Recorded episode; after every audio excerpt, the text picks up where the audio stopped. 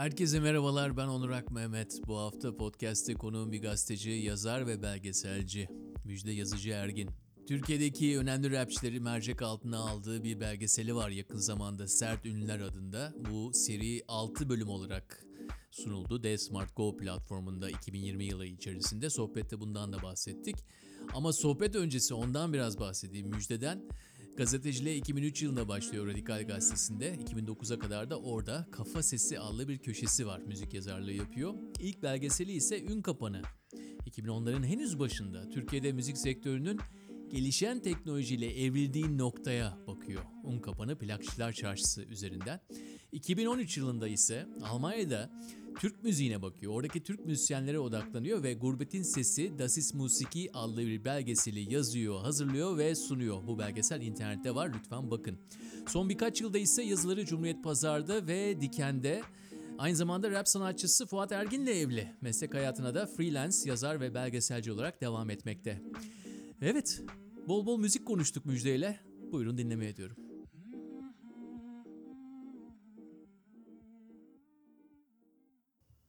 Merhaba diyelim mi o zaman Müjde? Lütfen. Ya, Sendeyiz Onur. tamam o zaman. Lütfen diyorsan sen de bana merhaba de. Merhaba. Ama Tanıştık. sen açılış bekliyorum senden istersen. Sen ve beklentilerin tabii çok güzel. Ee, yani ben mi açayım? Açılışı ben yapacağımı bilmiyordum. İstersen ben başlayayım. Başla mesela açılışı İstersen, yapsaydın. tamam, ben kendin, kendinin açılışını daha önce yaptığını düşünmüyorum. Nasıl yapardın Yapmadım. kendi açılışını? Yo benim işim değil o aslında kendi açılışımı yapmak, kendimle ilgilenmek çok fazla açıkçası. Çünkü haberci de olduğum için ben çok fazla özne ve olayı olayları kendi merkeze koyan birisi de değilim. Dışarıdan bakmayı da seviyorum. O yüzden böyle ben ben diyeceğim bir durum yok yani böyle şimdi falan. Sen açarsan o yüzden daha sevinebilirim yani o senin işin. Tabii. Biraz önce açtım zaten. Çünkü açışları sonradan kaydediyoruz. Öyle mi? Ha Evet. tamam okey bilmiyordum. Ee, bu biraz önce bahsettiğinin farkındayım tabii. Olayların tabii ki hem meslek gereği belki de bazı kişisel nedenlerden dolayı kendini ortasına koymaman gayet normal. Gayet anlarım bunu. Yok hiç kişisel neden değil aslında. Hani özel kişisel. Tamamen meslekten mi? Yani biraz ben eski yani bir ekolden geliyorum. Eski gazetecilik ekolünden. Şu anda böyle ne diyeyim biraz dinozor kafası bile diyebilirsin açıkçası. Hani çok böyle yaşını almış abilerimiz, ablalarımızın gazetecilik etiği anlayışı var bende. Çünkü 2003 yılında Radikal'de baş, başladım gazeteciliğe ve öyle gördük diyeyim. Hani öyle bir ekolden geliyorum ben. Çok da böyle kendini öne atmadığın, kendi haber yazarken bile kendini merkeze koymadığın bir gazetecilik türünden geliyorum. Bu benim karakterimle de örtüştü. Hani bazısı bunu hani yapamayabilir ama hani bana çok uzak değil. O yüzden kendime biraz daha bir adım geride tutmayı benim için yani bu problem olmuyor açıkçası. Peki şimdiki gazetecilik nasıl? Şimdiki gazetecilik açıkçası yani bunun bireylerle alakası yok açıkçası yani ne diyeyim genel bir Türkiye'deki politik ve sosyal havadan kaynaklı olarak doğru dürüst gazeteciliğin yapılamadığını düşünüyorum. Ama kendini takdim etme açısından ne durumda? Ha anladım. Yani biraz daha böyle şeye döndü tabii magazine de döndü. Bireyler üzerinden. Mesela Türkiye'deki köşe yazarlığı kadar Avrupa'daki gazetelerde köşe yazarı bulamazsınız. Yani buradaki büyük gazeteleri alın. Eskiden daha da öyleydi. Bir gazetede 15 tane köşe yazarı vardır her sayfada. Bilirsin. Şu, ekonomisinden şusuna bir analiz yazıları. Dünyadaki gazetecilik böyle değildir. Daha haber odaklı analizler. Hani köşe yazarı olunca burada biraz daha kişisel oluyor tabii ki olay.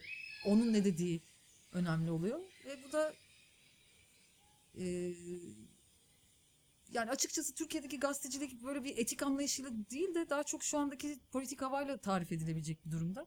Ben de çok da başıma bela almak istemiyorum bunları böyle anlatarak ama tabii ki çalışacak bir doğru dürüst gazete olarak çıkan çok az sayıda gazete kaldı ya da gazetecilik yapabilen çok az kişi kaldı. Arkadaşlarım var benim de büyük gazetelerde çalışan hala direniyorlar. Hani istedikleri haberleri yapmaya çalışıyorlar, yapamıyorlar. Ben de çalıştım büyük gazetelerde ama istediğiniz gibi olamıyor yani 15 e, 17 sene oldu ben gazeteciliğe başlayalı.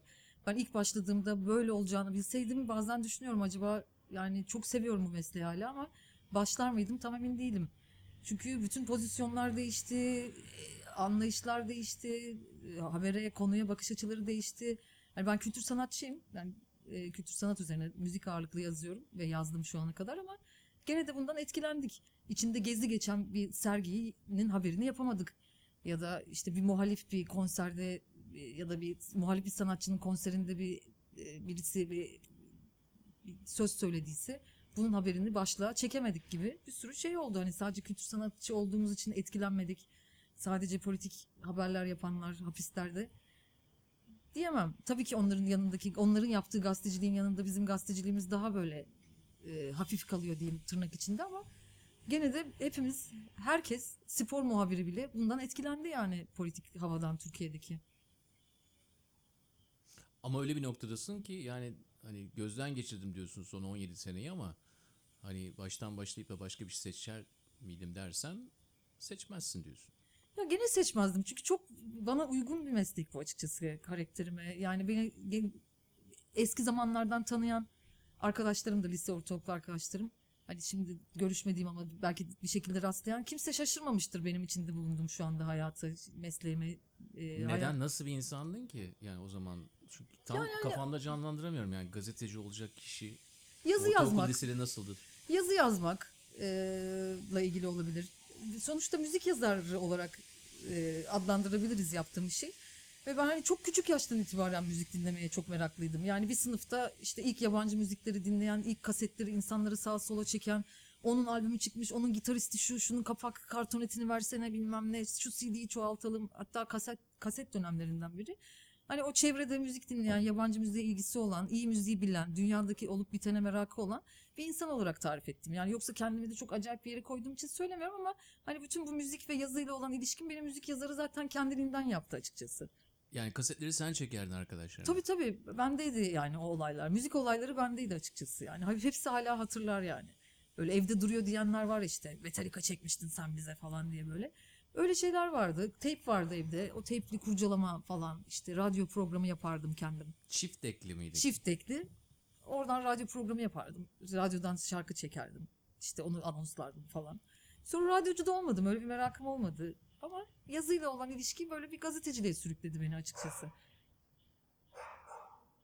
Ve o zaman dinlediğin müzikler de Kar oldu benim yanıma diyebiliriz.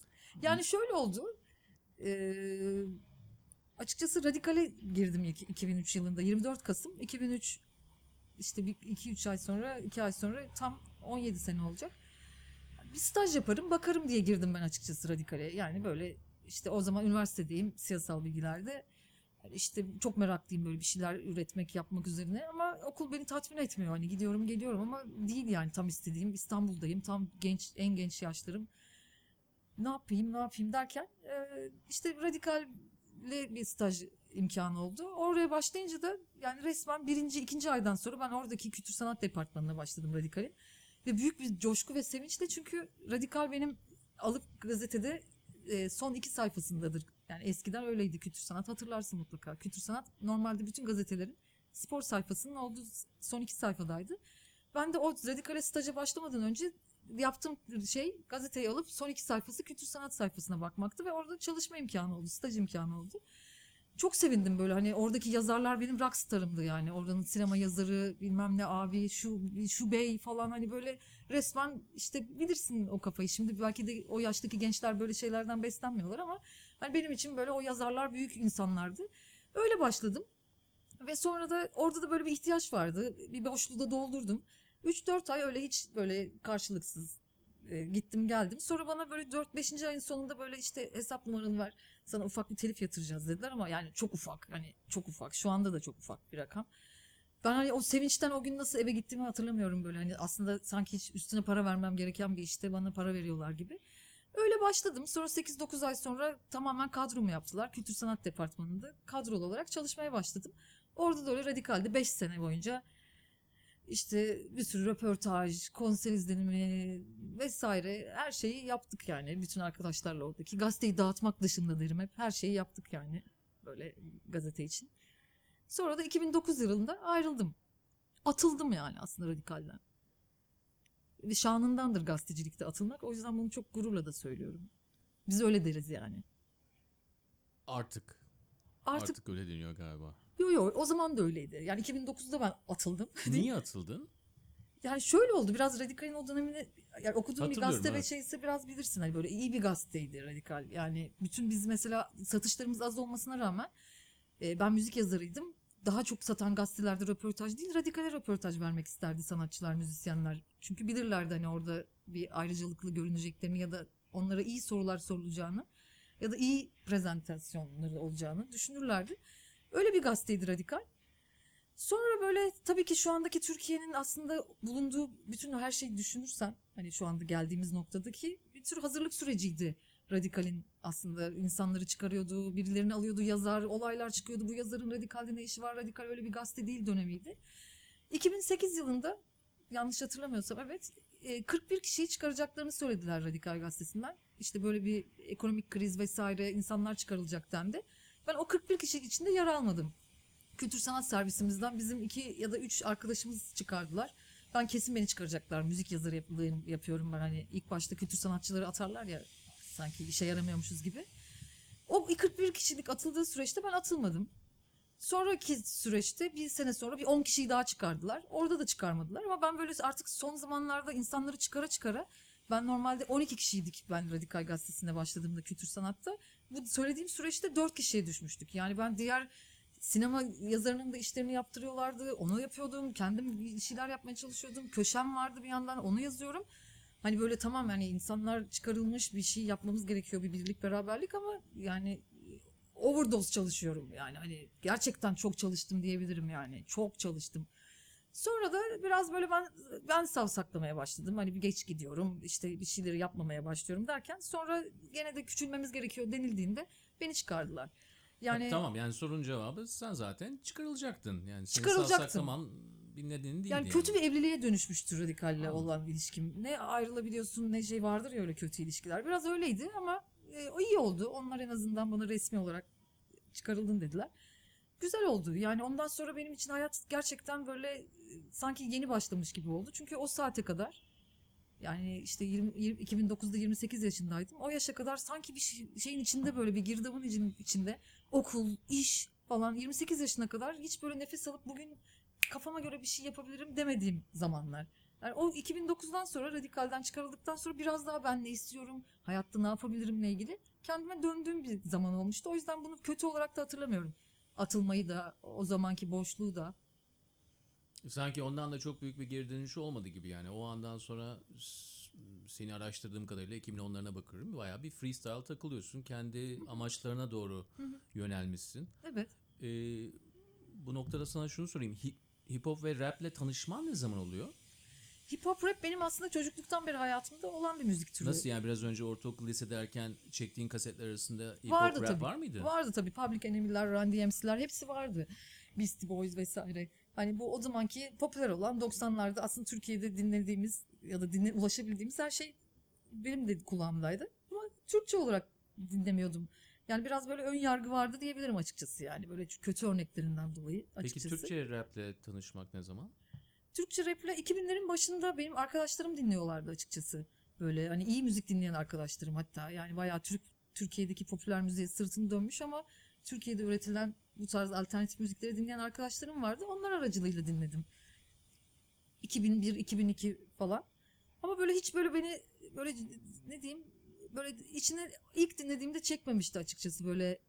Daha sonrasında böyle bir albümle tanışıp Fuat'ın albümünü elde edip orada ben bunun çok daha aa, çok zeka ve edebiyat ve bir sürü öğenin içinde olduğu bir iş ya da bir müzik, bir sanat olduğunu anladım. Gerçekten yani çok samimiyetimle söyleyebilirim. Ee, Fuat'ın Bu Ne Cüret şarkısı bir de e, Keksin diye bir parçası vardır. Ya onlar e, teknik olarak bir ritim üzerine yapılmış o dönem için yani çok üst seviyede şarkılar gerçekten ve onu dinlediğimde ya evet olabiliyor. Türkçe rap olabilir dediğim anlar o anlardır. Ondan sonra da zaten şu anda da böyle tamamen Türk dilinde rap sadece dinliyorum diyemem. Hatta Türkçe rapin olması bile beni yabancı rap'e hatta Mısırlı rapçileri bile dinlememe sebep oldu. Yani İtalyan rapçileri daha çok dinliyorum diyebilirim yani Türklerden. Peki sen şu başlığı attın mı? 2008-2009'da e, bir gün herkes Türkçe rap, rap dinleyecek dedin mi sen? Evet, evet dedim. Öyle bir başlık var. Milliyet Sanat'a yazmıştım o yazıyı. Sen mi yapmıştın o başlığı? Evet ben yapmıştım. O ya- başlık bana aitti. Yazının içinde de geçiyordu. Hatta yazının son cümlesi falandı galiba. Geçenlerde buldum hatta o dergiyi. Oradan başta taşımıştım. Yani o zaman açıkçası 2008'de o yazı çıktığında ve o yazı yani o dönem Türkçe rap ilgilenen ya da dinleyen herkes için bunun olula, olun, ne diyeyim olabileceğine dair bir ışık vardı zaten. Ya da ne diyeyim insanlar böyle dinliyorlardı. Neden olmasın vardı. Popüler müzik yapan insanlar buna yönelmişti, dönmüşlerdi bu, bu isimlere vesaire belliydi hani bu bir şekilde e, bütün ülkeyi saracak bir şey olabilir. Hani bireysel bir iş de olabilir ama toplu da olabilir. Hani bir sürü insan da bu işe e, üretimle destek sağlayabilir. Sonra tabii ev stüdyoları gelişti. Çocuklar kendilerini tanıtmaya başladılar. Aşağıdan gelen bir sürü genç yetenekli çocuklar var. Ne gördün ki o başlığı attın? Yani Önemli bir başlık çünkü yani Ya ben hissiyatlarım ondan açıkçası- sonraki 10 seneyi görmüş gibisin. Hissiyatlarıma şöyle güveniyorum. Mesela şöyle şeyler yaşarım ben. Mesleki olarak mesela ne bileyim böyle araştırırım bakarım. Aa bir tane işte Afrika kökenli Amerika'da müzik yapan ama üç kişinin tanıdığı bir kızı keşfederim. İki sene sonra bir bakarım Kanye West düet teklif etmiş falan. Hani aa onun gibi ben de sevinirim falan. Hani çünkü bir tür o dediğim gibi o kulağımın olduğuna inanıyorum, güveniyorum kendime. Hani o, o tarz şeyleri de bir sürü kez yaşadım yani. Hani aa onun iyi demişim. O oradan teklif almış. Aa o festivalde headliner olmuş vesaire gibi.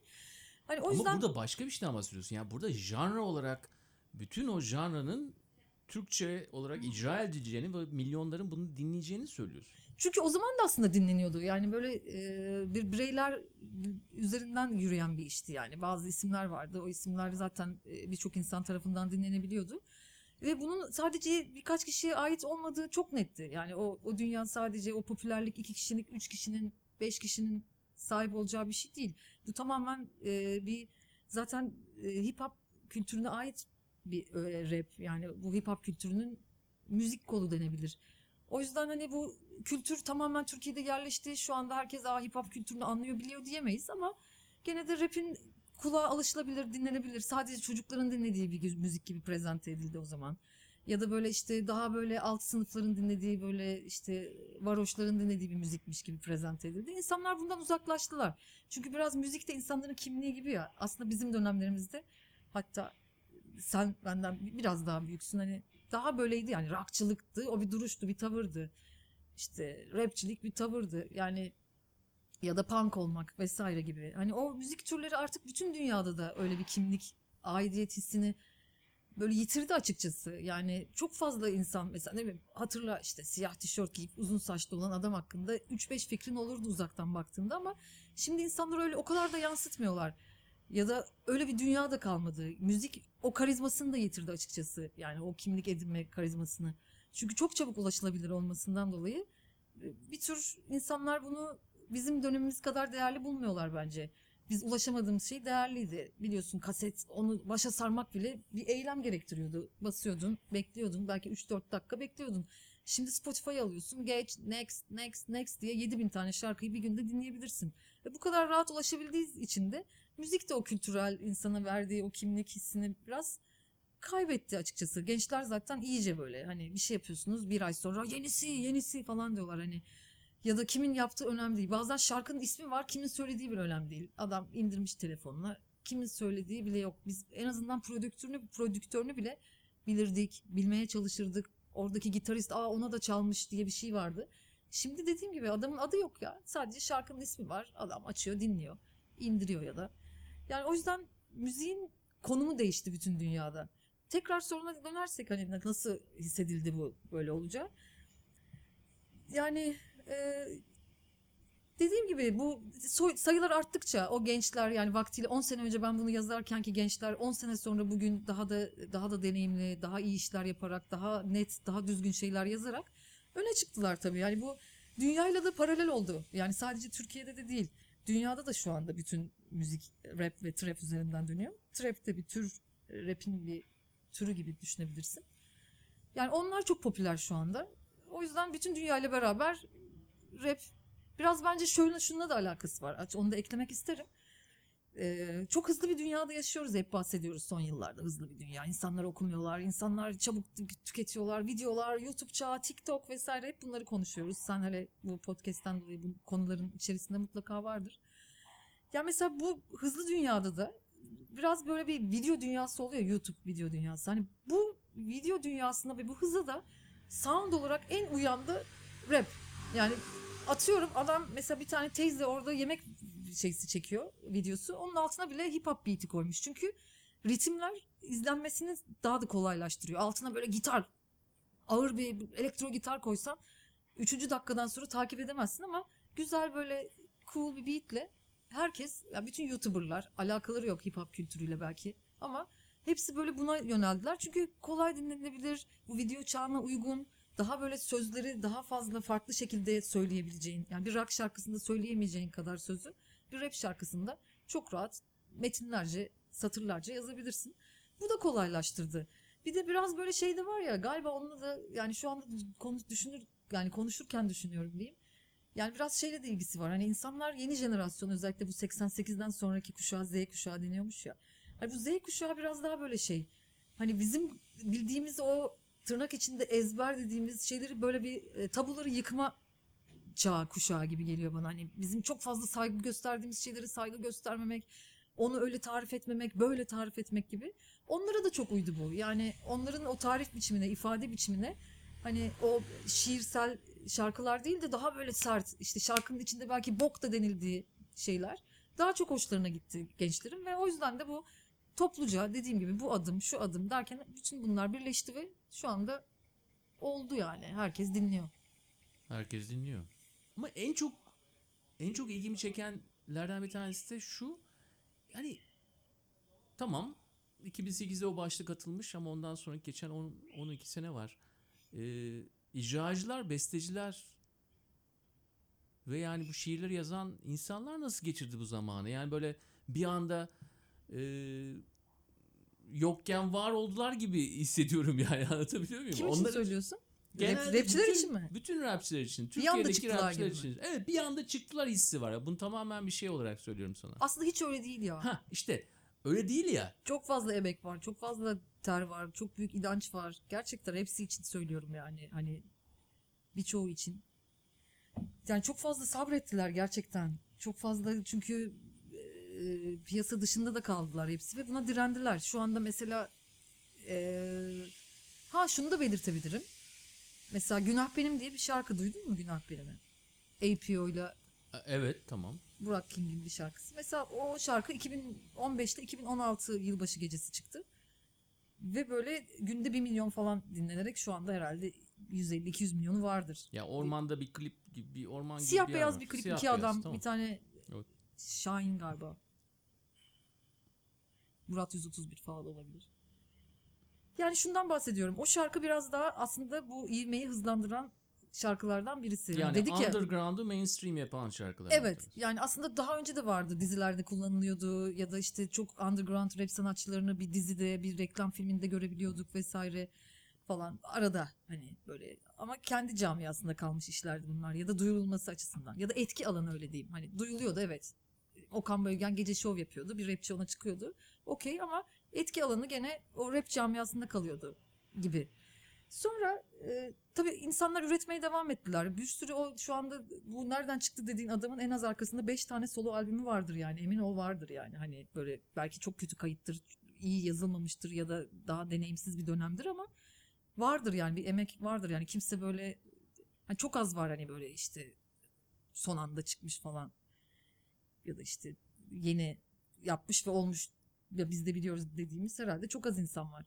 Yani hepsinin bir emeği var kesinlikle. Günah benim de şu yüzden söylüyorum. Günah benim biraz arabesk öğeleri de içeren bir şarkıydı.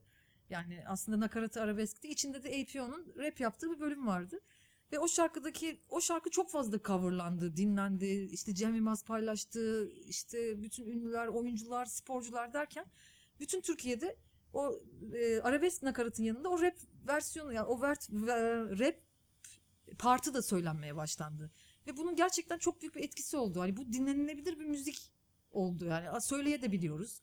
Yani rap'in ille de hızlı olması ya da eli kolu sallayarak böyle işte o karteldeki gibi işte ağır rhyme'larıyla sadece yapma, gitme, bakma gibi hani ol- olmadığı falan olayı görüldü. Yani açıkçası tabii bu bu, eee, bu rap tekniği daha önceden de bu şeye gelmişti. Bu hmm, yani rap söyleme tekniği buraya kadar gelmişti gene ama hani duyurulması açısından Günah Benim'in öyle bir etkisi oldu açıkçası. Evlere girdi, çocuklar dinledi, teyzeler dinledi, anneanne sevdi, evdeki dayı sevdi, hala sevdi. Hani bu da o şarkının oradaki rap'i biraz daha evlere sokmasını sağladı. Kesinlikle bir ivme kazandırdığını düşünüyorum. Ee, Günah Güzel bir nokta. Yani bir, bir şekilde el ele geldiler orada. Ondan sonra elini bıraktı arabesk. Çünkü zaten o kendi başına yürümeye başladı. Evet evet. Aslında o benim senin söylediğin yazıda da söylediğim bir şey var. Yani o arabeske ikametti aslında hani içindeki isyan duygusu. Hani aynı yeri kapattı açıkçası. Ee, tamam daha güçlü bir müziktir hip hop. Hani sana yerde yere yat üzül demez. Yere ayağa kalk saçmalama der. Öyle bir müziktir. Ama gene de tabii ki aynı isyan türü açıkçası o da. Yani bizdekiler biraz bunalım yaparak isyan ettiğini düşünür ya o Müslümcüleri düşün vaktiyle jiletlemek kendini işte böyle acı çekmek falan. Ee, sonra da diziler bunu keşfettiler. Açıkçası ikinci ivme de oradan sonra oldu. Yani normalde de daha önce de dizilerde oynamış da vardı. Müziği kullanılmış rap sanatçıları da vardı ama e, bu Günah Benim sonrası daha da böyle fazla izlenen dizilerde en kritik noktada rap çalmaya başladılar. Ve bu da çok fazla etki oldu. Çünkü görselle birlikte sunulduğunda ne kadar etkili olduğunu, ne kadar da güçlü ve anlamlı olduğunu anladı seyirci. Yani bir anda pat diye işte bir aksiyon sahnesine gümbür bangır bir şarkı koyunca rap, aa evet onunla örtüştü kafada ve oldu. Yani sonra da oldu. Bireysel başarılar oldu. İşte onun bir şarkısı tuttu, öbürünün bir şarkısı tuttu derken artık gençler aa evet bu var dediler. Ve bunda tabii e, rock müzik üreten insanların da biraz e, az üretmeleriyle popçuların vizyonsuzluklarıyla ilgili. Yani rap resmen hop deyip oraya oturdu yani çok e, ne diyeyim dediğim gibi de yani çok önceden de emek harcanmış bir şeydi. Hani böyle şans hazır olana güldü diyeyim. Şimdi burada gerçekten çok güzel burası. Çünkü iki şeyden bahsettim. Biri o e, APO'nun şarkısındaki e, girişinde arabeskin rolü dedin. İkincisi de tabii dizilerde görselin rolü dedin. E, ikisiyle birlikte de biz artık artık 2020 yılına geldiğimiz zaman Türkiye'de yeri belli bir e, janradan bahsediyoruz. Türden, değil mi? Evet. Müzik türünden bahsediyoruz. Sen kendini nerede buldun bunda? Yani tamam bir kültür sanat yazarısın, müzik yazarısın aynı zamanda. Hı hı. tek tek baktığın şey de e, hip hop değil tabii ki. Birçok yazılarım var. Okudum birçoğunu. E, ama e, hip hop ve senin ilişkin nasıl oldu? Yani- Özellikle bu son 10 yıldaki dönemde. Kendinden ne gördün? Daha çok dinler buldun Başlardaki mu? Bir- dönemlerdeki mi yani evet, konserlere gitmeye başladın. Daha çok hani bu bu tarafa yönelir buldun mu kendini diğerleri arasında? Kesinlikle buldum. Yani ben tamamen kendimi buldum diyebilirim açıkçası. yani böyle sanki buna doğmuşum. Bu kültürü yani hip hop Bir kültürüne. dakika biraz önce gazeteciliğe doğmuşum dedin ama şimdi, Şimdi, hip hop'a doğmuş Ha. oldu. Yo yo zaten benim gazetecilik anlayışım da hip hop kültürünün ya da hip hop'un e, anlayışından çok uzak değil açıkçası. Yani biraz açıklar mısın onu bana? yani şundan bahsediyorum. Bu nedir? Ee, biraz belli bir tavır sahibi olmakla ilgili söylüyorum. Ya da e, toplumsal faydadan bahsediyorum bunun içinde. Ya da e, birlik beraberlikten de bahsediyorum. Birisinin bir sıkıntısı herkesin problemi olması ya da orada yardım edilmesi gereken bir şey varsa ona yardım etmek gibi. Hani hip hop kültürü böyle sadece böyle altın zincirleri takıp işte e, lüks otomobil alıp işte başardık diye e, sunulan bir e, bir kültür değil. Hani Amerika'da bize sunulan ya da Türkiye'de de bazen çocukların e, kopyalamaya çalıştıkları که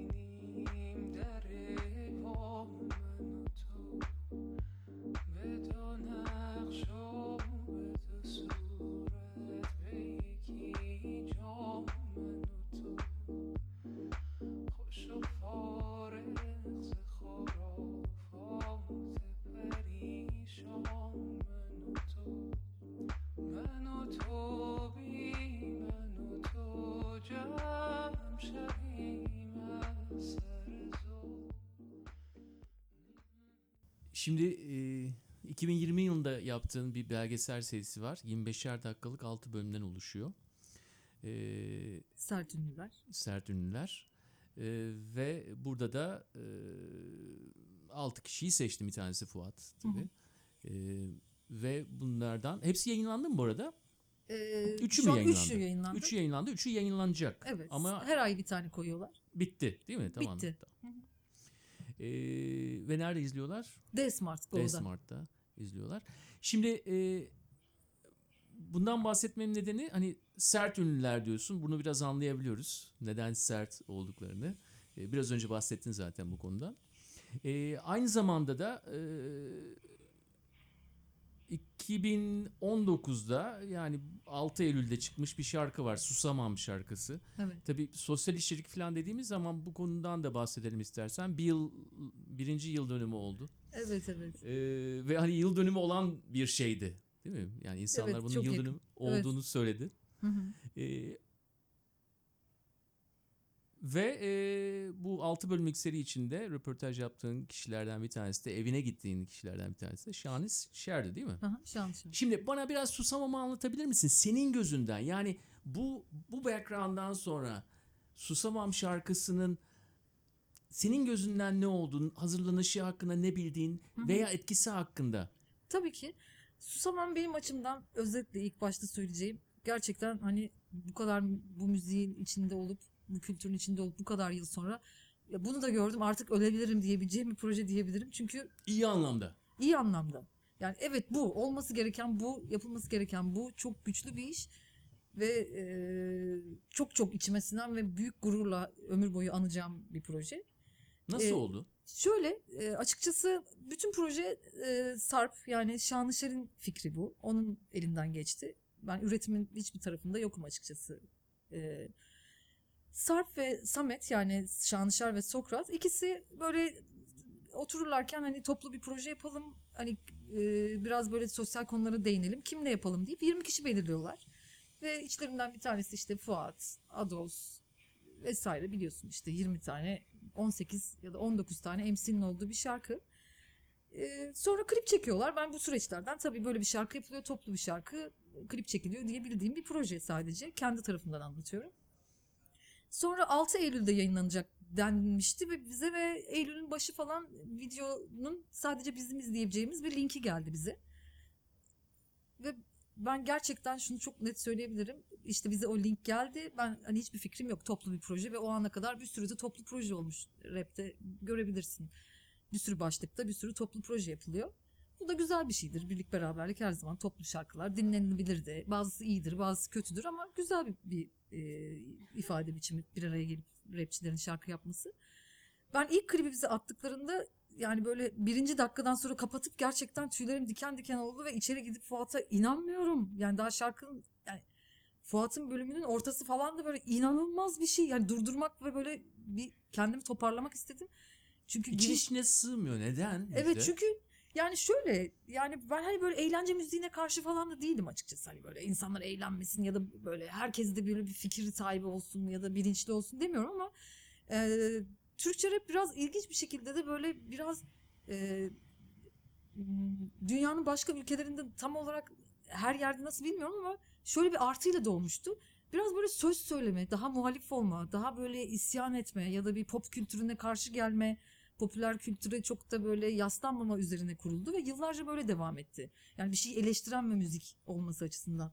Susamam da şöyle başlıyor hatırlarsan. Hani müziğin bir şeyleri değiştirebileceğine inanıyoruz ve bir araya geldik vesaire gibi bir metinle başlıyor ve sonra da doğa diyor ve işte Fuat başlıyor, kuraklık diyor, Ados'la devam ediyor ve böyle başlık başlık devam ediyor ve bunun e, yapılabileceğini zaten dinleyici biliyordu yani bunun. Ama bu böyle bir görsel bir şölene dönüştü. Sırayla konu başlıklarıyla her rapçinin bir konu hakkında söylemesi hepsinin de gayet iyi MC'ler olması vesaire. Hani toplu bir şov oldu bir gösteri oldu. Rapçiler de bunu yapabiliyorlar. Hani çünkü ondan önceki örneklere baktığımızda hani kötü rap demiyorum asla. Yani bana göre değil demek daha doğru ama bir sürü böyle daha eğlenceli daha böyle kadınları belki başka bir seksist diyeyim böyle başka yere koyan şarkılar popüler oluyordu.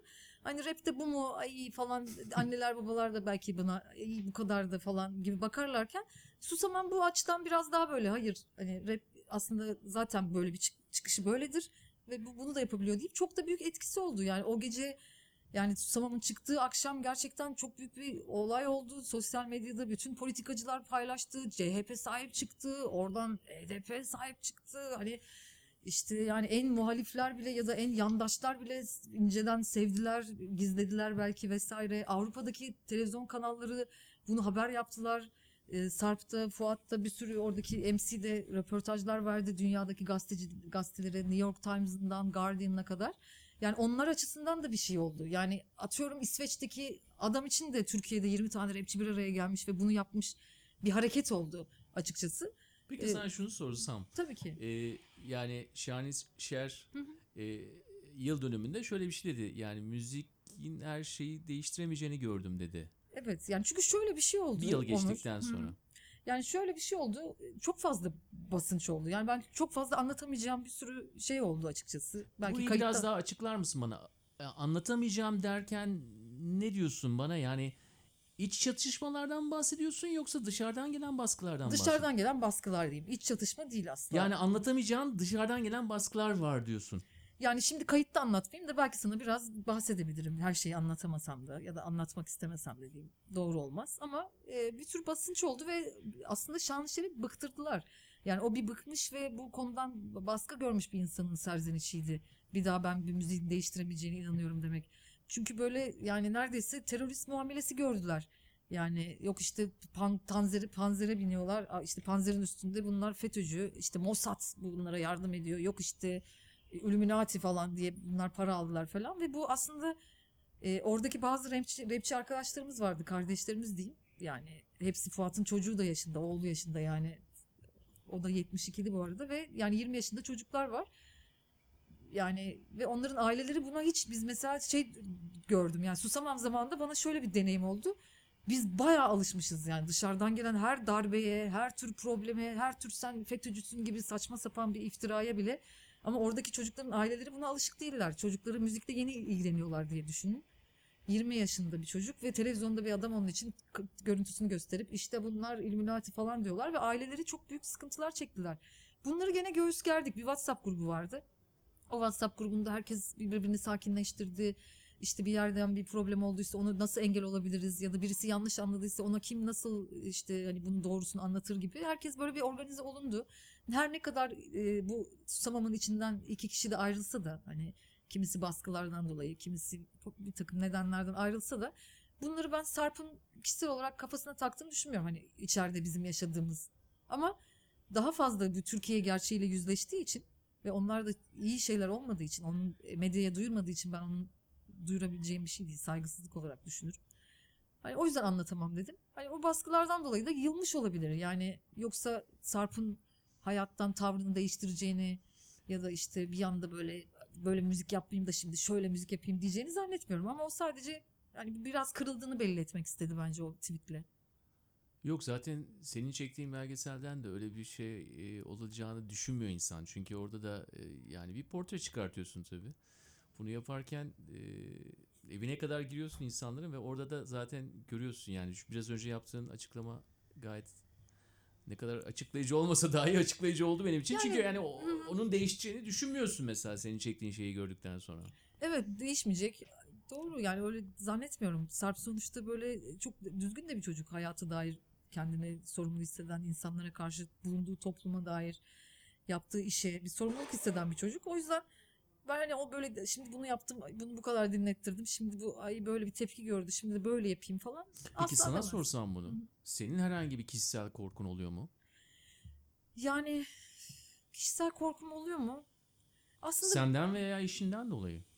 Yani aileye girdiğimiz zaman çünkü bu tür şeyler çok insanın can adı- acıtıcı şeyler yani ve aslında en damardan bizi yakalıyor. Yani korkmuyorum diyebilirim. Aslında hiç korkmuyorum ama bir yandan da korkmak demesem de bir tedirginlik oluyor. Çünkü böyle hani şaka değil ya. Hani alıp sizi Silivri'ye götürüyorlar. Hani oraya kadar okey gel kimse gelsin hadi falan diyorsun. Tamam ne olursa olsun. Öyle özgürce konuşuyorsun. Özgürce tweet atıyorsun.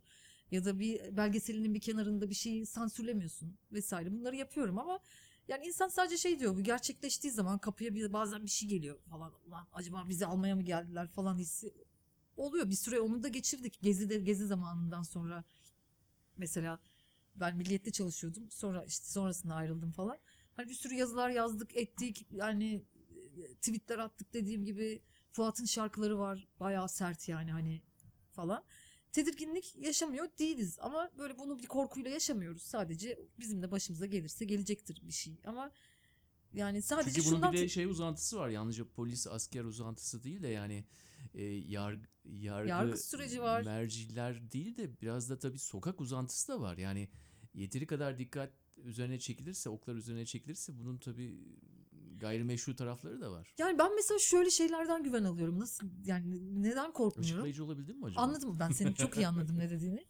Ee, yani öyle arkadaşlarım var ki mesela hani kadın gazeteci arkadaşlarım var. Ya da işte erkek gazeteci arkadaşlarım var. Sorun değil yani cinsiyetleri ama hani o kadar sert haberler yapıyorlar ki yapabiliyorlar hala tweet atabiliyorlar ve bunu böyle bir hayat amacı gibi yapıyorlar ve bazen ben o kadın arkadaşlarımla buluştuğumda diyorum korkmuyor musun abi falan diyorum mesela çünkü şu anda bile takip edilebilirsin kesin dinleniyorsun dediğim bir sürü arkadaşım var mesela hani onları uyarıyorum onlar korkmuyorsa benim yaptığım iş belgeselin kenarında Şahanışer Susamam'dan bahsetmiş. Ay bunu sansürlemeyeyim demek o kadar da onların yanında şey gelmiyor. Hani büyük bir fedakarlık yapıyormuşum gibi gelmiyor.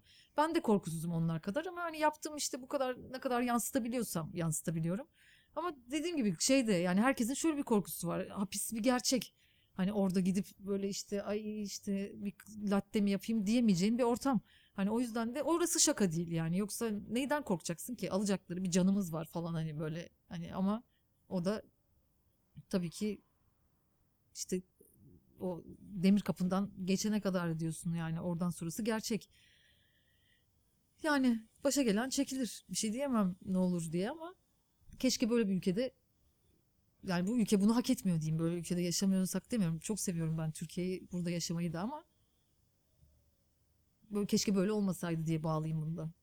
Uluslararası olarak yani rapçiler arasında bu tür durumlarda e, herhangi bir e, iletişim türüne müşahede mü- ettin mi? Yani ne bileyim sosyal konulara böyle değinen özellikle de hani ha- hafif tehlikeli ülkelerde diyelim. Yani İran'da oluyor bunlar işte böyle şeyler bizdeki gibi. Yani dünyanın hiçbir yerinde bir rapçi bir şey diyor diyor diye diye böyle bir başka Avrupa'da ya da Amerika'da ben örnek hatırlamıyorum. Varsa şu anda aklıma da gelmiyor hani çok böyle acayip ses getirmiş ama yani Almanya'da ne bileyim Merkel'le dalga geçebiliyorsunuz ya da işte ne bileyim Fransa'da da öyle istediğinizi söyleyebiliyorsunuz. Orada yani bir rapçinin bunu söylüyor olması bir politikacı için de çok normal bir şey. Hani bundan rahatsız olmaz bir politikacı ya da bir lider neden bana bir rapçi de bunu dedi diye demez. Çünkü bilir yani biraz insanlar az buçuk e, sanata, sanat anlayışına da hakim olduğu için hani her ne kadar siyasetçi olsalar da bizde insanların böyle bir e, bulundukları pozisyonu anlayamama bir durumu var. Yani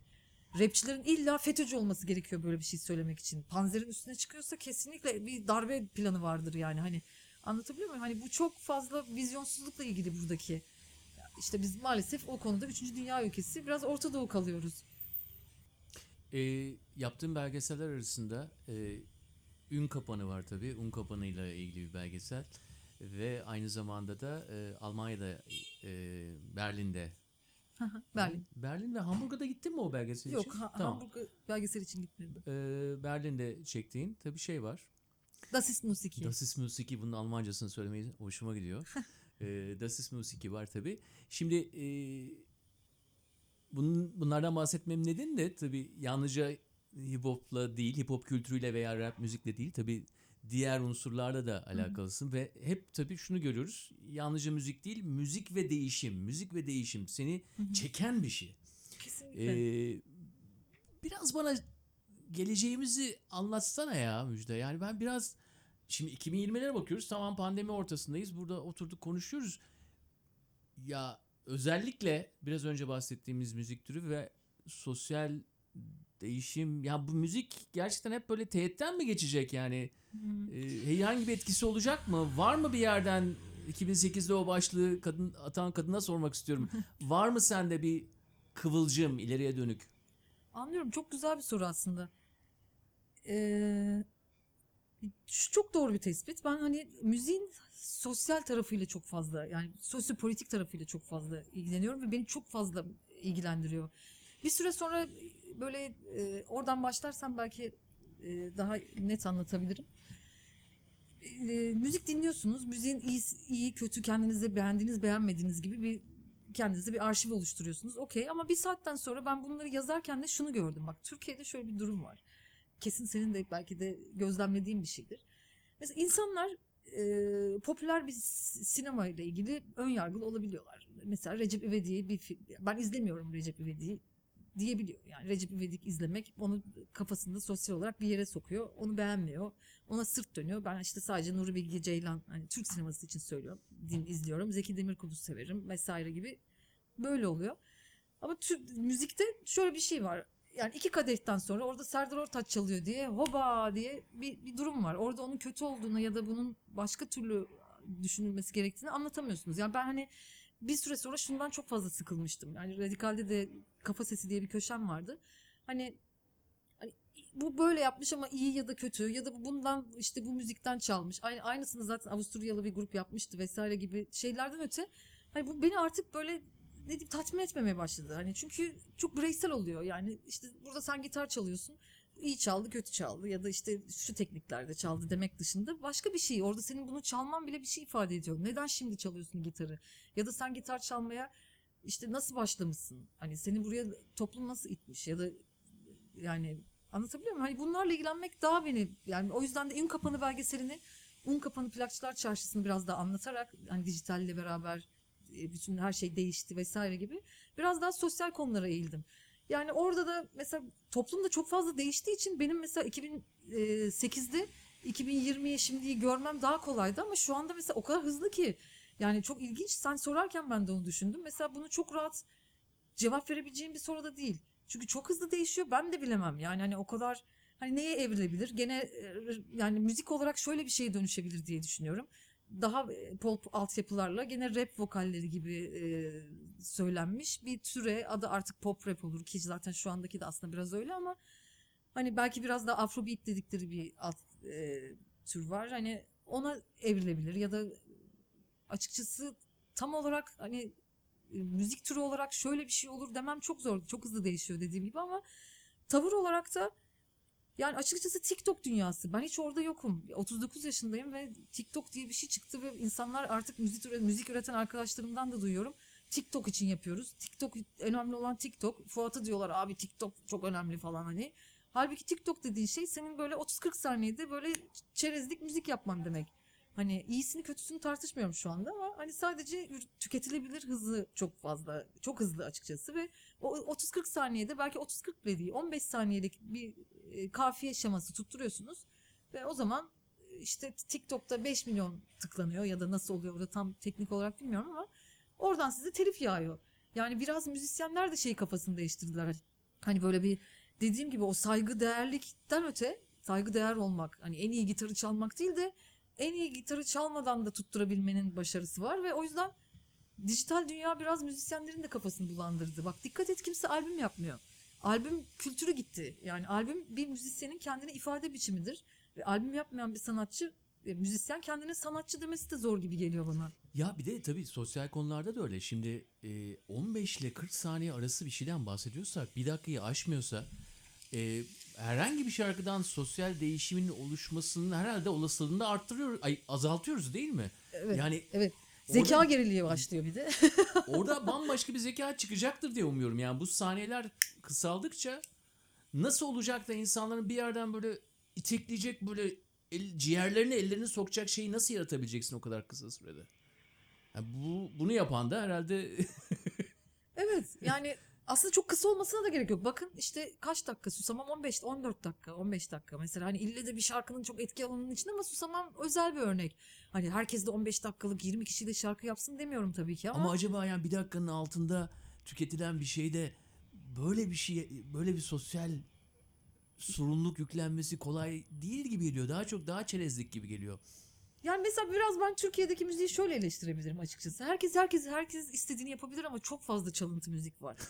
Aşırı çalıntı müzik var. Yani Ajda Pekkan'ın, Erkin Koray'ın dönüyorsun yani Sezen Aksu'dan yani en bildiğimiz isimler hatta şu andaki popüler olan bir sürü genç müzisyenin de yani yüzde yani 80 çalıntı çöplük Türk müziği. Yani ben bir tane sayfa var YouTube'da ona bakıyorum şimdi bir süredir.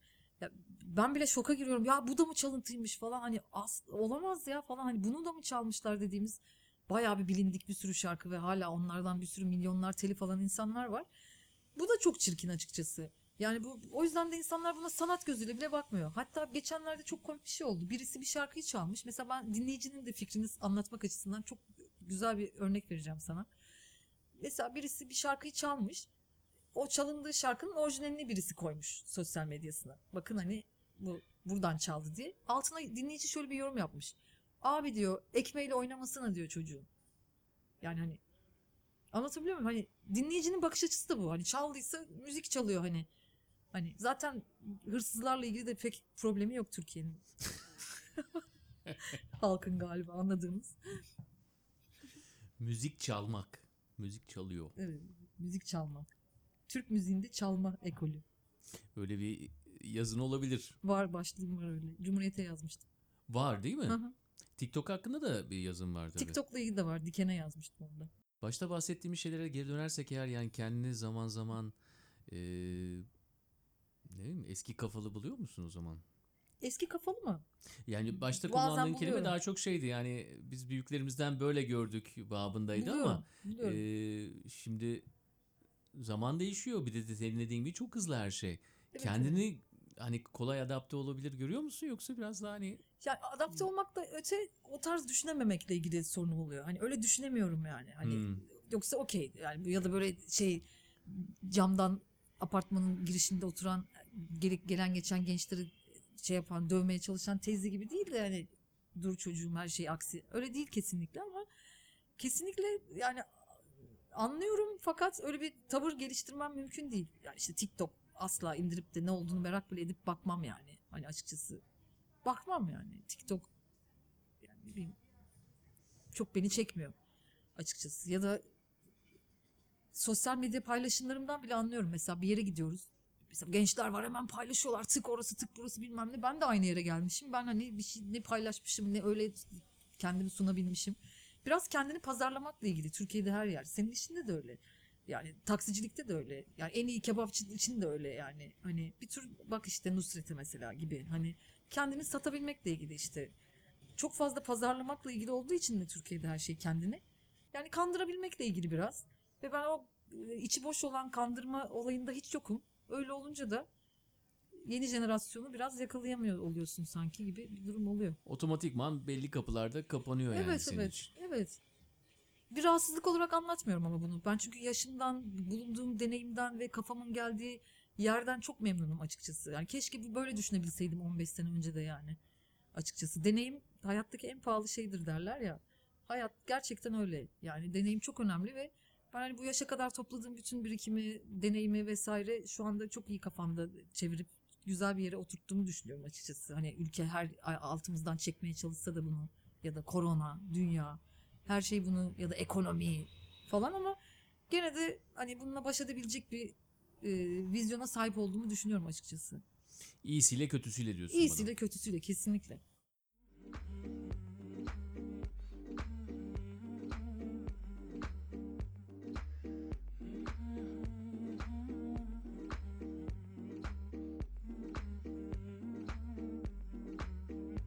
Belirsizliğin kendini damarlarımıza kadar hissettirdiği zamanlardan geçiyoruz. İyisiyle, kötüsüyle. İşte bunu düşündüm bu program hazırlarken ve şahitlik üzerine düşündüm. Özellikle şahit olmak, aynı zamanda arşiv tutmak, her şeye rağmen devam etmemizi sağlayan da bu. Buna olanak sağlayan müjdeye çok teşekkür ediyorum. Haftaya yeni bir konukla buradayım. 11-18'i henüz yeni keşfettiyseniz arşivimizde bir yolculuğa çıkın. İçe kapandığımız bu dönemlerde iyi gelecektir başka dünyalara açılmak. Özellikle bir sevdiğinize bizden bahsedin ve Spotify'da ve podcast dinlediğiniz herhangi bir mecrada da abone olmayı unutmayın. Anlatmayı ve dinlemeyi bilenlerin kabilesinde haftaya buluşmak üzere. Herkese sevgiler.